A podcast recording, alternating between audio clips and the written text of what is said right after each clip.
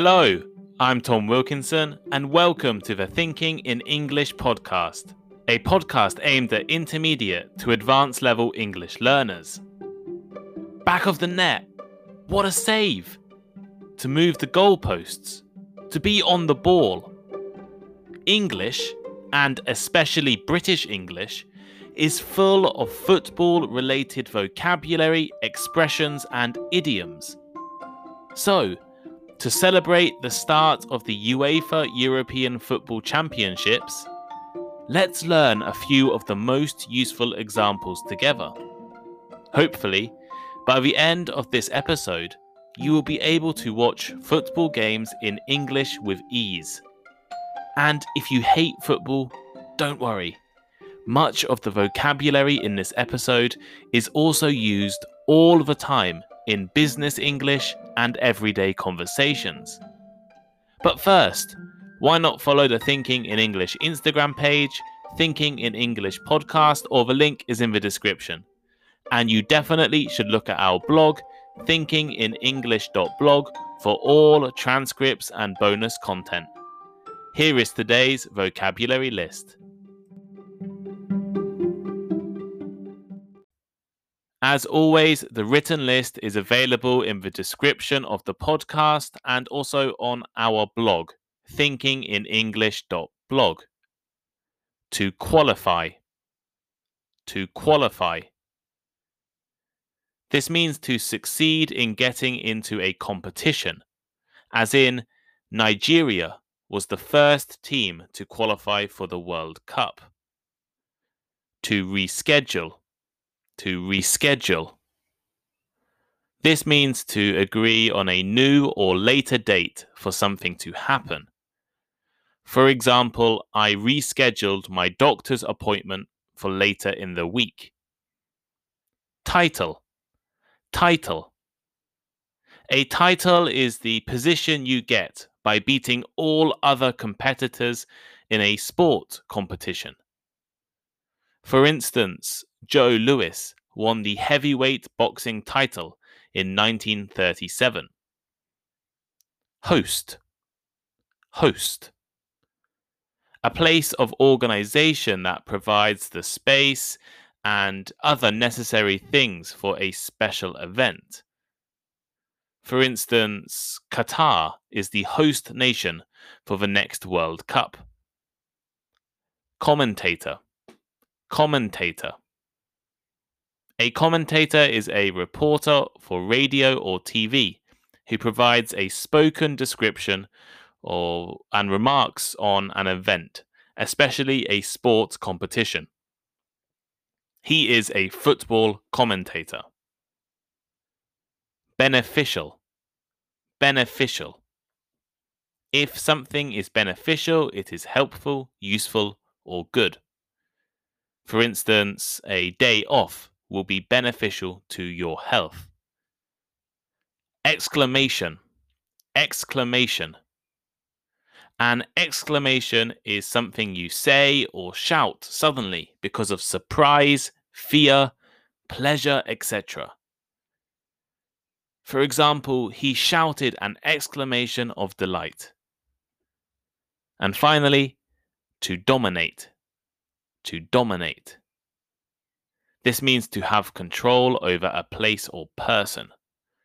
For example, despite dominating the game, United couldn't score and lost 2 0.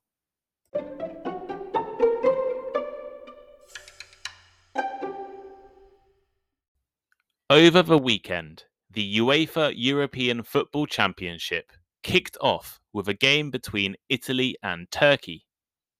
24 countries across the continent have qualified for the tournament, which was supposed to take place last year.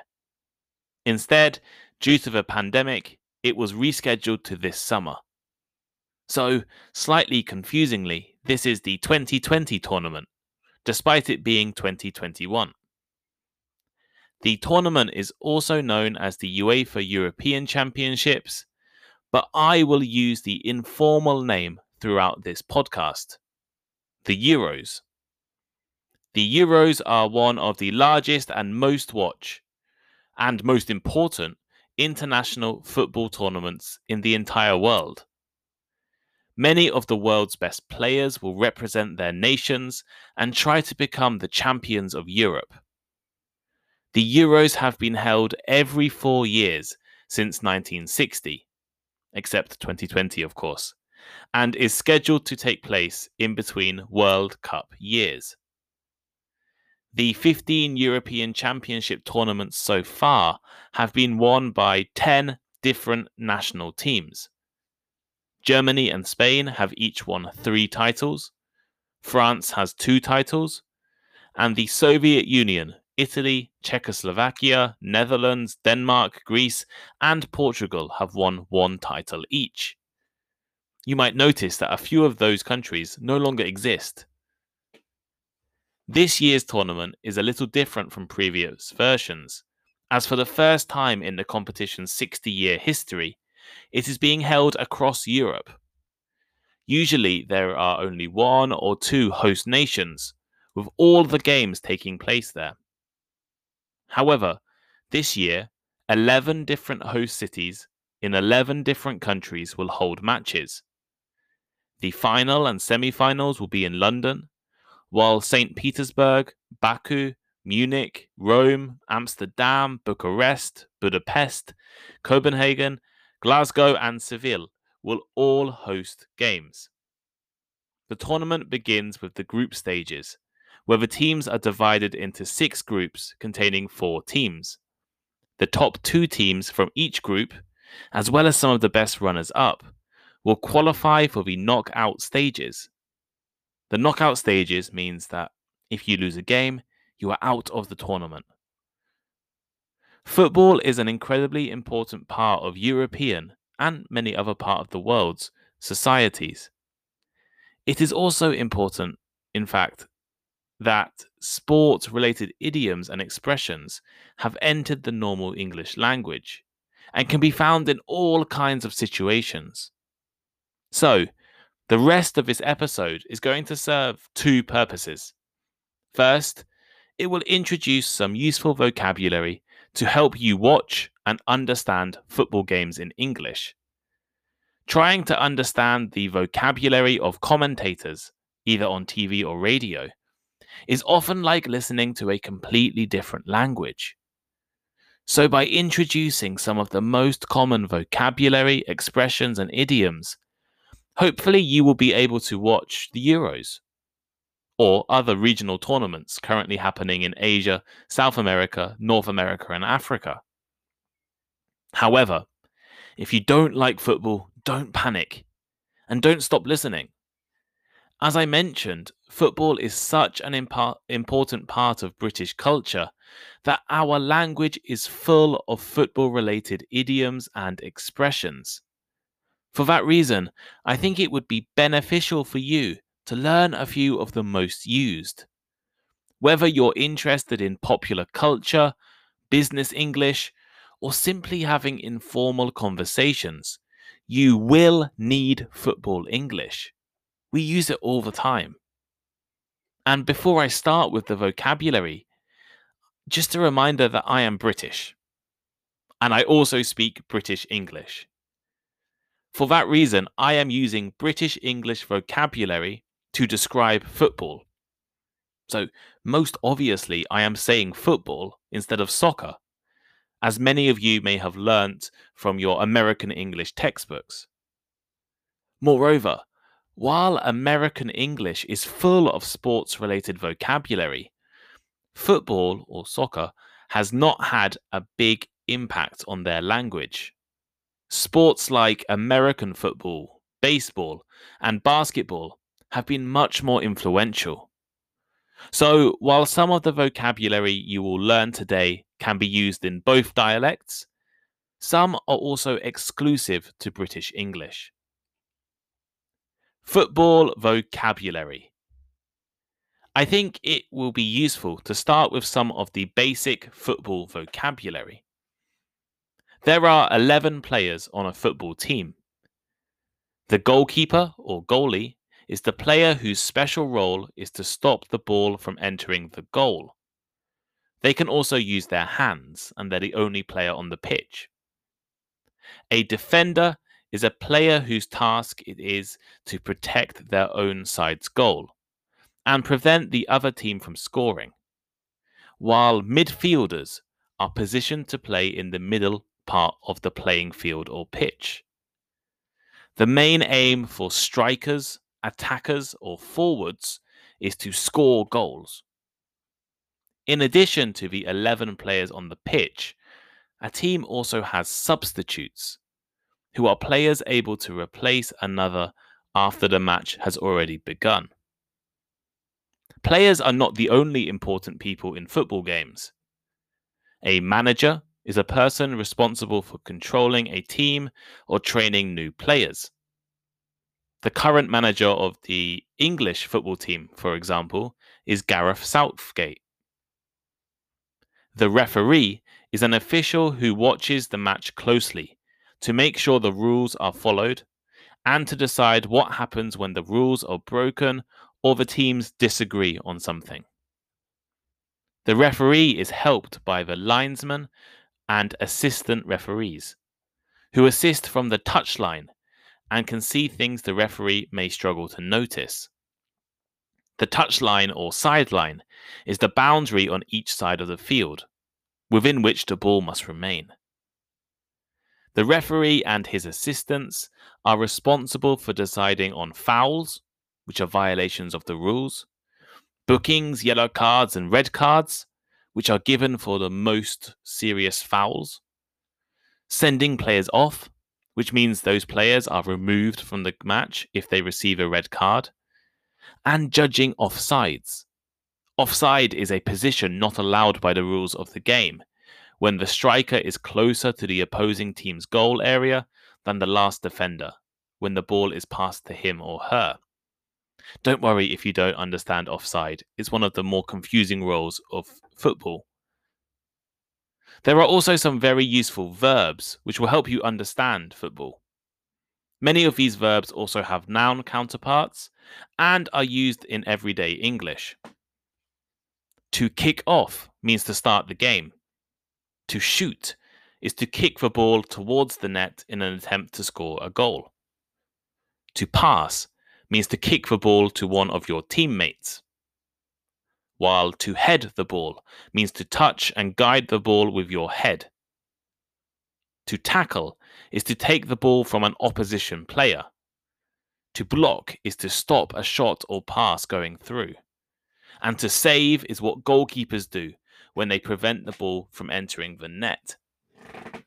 There are many other specific vocabulary terms related to football, but I think the terms I have introduced here are enough to understand most of the basic parts of the game. Now, let's have a look at some of the most common football expressions. Football expressions. Back of the net. This means to score a goal, especially when the ball hits the net hanging behind the goalposts. It is often shouted as an exclamation, as in, you should have seen it. It was such a great goal. Back of the net. We were robbed. This is one of the most common phrases in football English, especially if your team has just lost. It is a phrase used to suggest a defeat was unjust or undeserved, usually due to the actions of somebody else, normally the referee. For example, Oh, the referee made a bad call. We were robbed. He or she pulled off a great save. Or what a save. These two are often used after the goalkeeper performs a quick, impressive, and acrobatic stop of a shot. For instance, our goalkeeper is fantastic. I have no idea how he pulled off that save at the last minute. Hit the woodwork. When a player shoots at goal, but instead hits the crossbar or posts of the goal, we describe this as hitting the woodwork. It is seen as very unlucky or unfortunate. The goalkeeper made a howler. I chose goalkeeper for this expression, but you can change it to any player, and even non footballers. It is used when a player makes a very basic mistake and lets the other team score a goal. For example, the goalkeeper made a howler in the last minute and missed the ball completely. It's a game of two halves. This expression refers to the fact that football games can, and often do, change considerably throughout the 90 minutes. The team that dominated the first half might be second best in the second half. As in, they are losing at half time. But as we all know, football is a game of two halves. As with the vocabulary earlier, I'm sure there are many other expressions out there. If you know any others, please let me know on Instagram or by email. However, now let's move on to a few important football idioms. Football related idioms. Some of these idioms are going to be directly connected to football, while others will be more loosely associated with the sport. Get a kick out of something. This means to enjoy watching or doing something. For example, if you get a kick out of eating spicy food, I recommend you try this Indian restaurant. To kick something off. I introduced the verb to kick off earlier in this podcast, but now let's look at the idiomatic meaning. In fact, you might have noticed I used this idiom right at the beginning of this episode. To kick something off means to begin something or to cause something to start.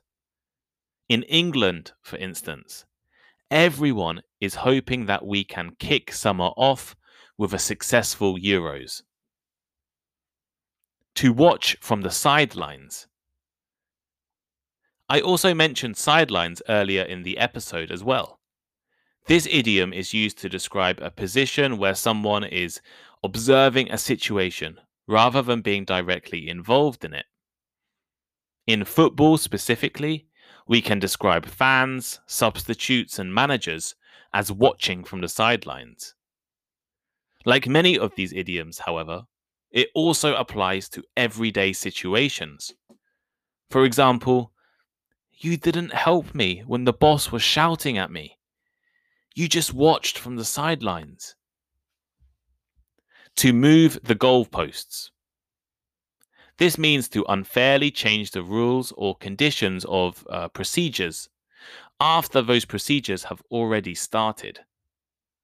Many countries' lockdowns were extended over the last year as the government kept on moving the goal goalposts to be on the ball. If you are on the ball, you are very quick to respond to questions or requests, and you are very aware of new ideas and methods. As in, John is the best employee, as he is always on the ball. To score an own goal. Scoring an own goal in football means to accidentally put the ball in the wrong goal. In real life, it means to do something that is unintentionally harmful to your interests. For instance, Jim scored an own goal by quitting his job before he had another offer. To take sides. This means to support one person or stand against the person on a certain issue, in a dispute, or in a contest. For example, I'm not taking sides in the dispute between Apple and Epic Games. A game changer.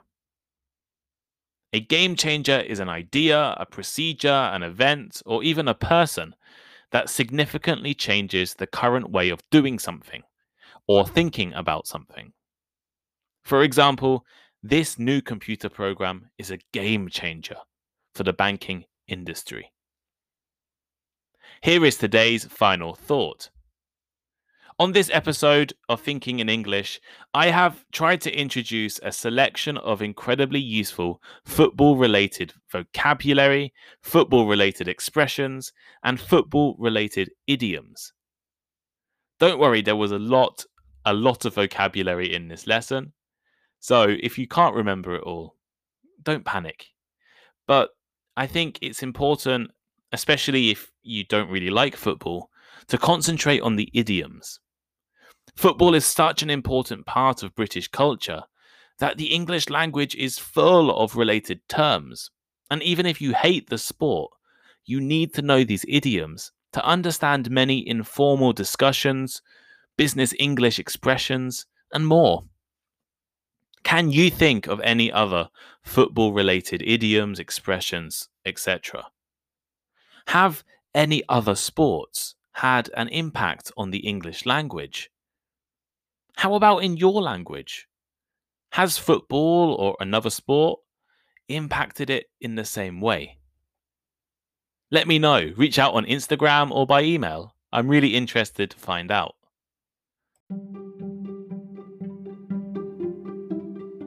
Thank you for listening to today's episode of Thinking in English. Please share with your friends, check out our social media links in the description, and send us a message. We really appreciate all of your feedback. And if you have any ideas for topics or future podcast guests or any other learning format, please let us know. And please leave me a rating. We're now on Instagram.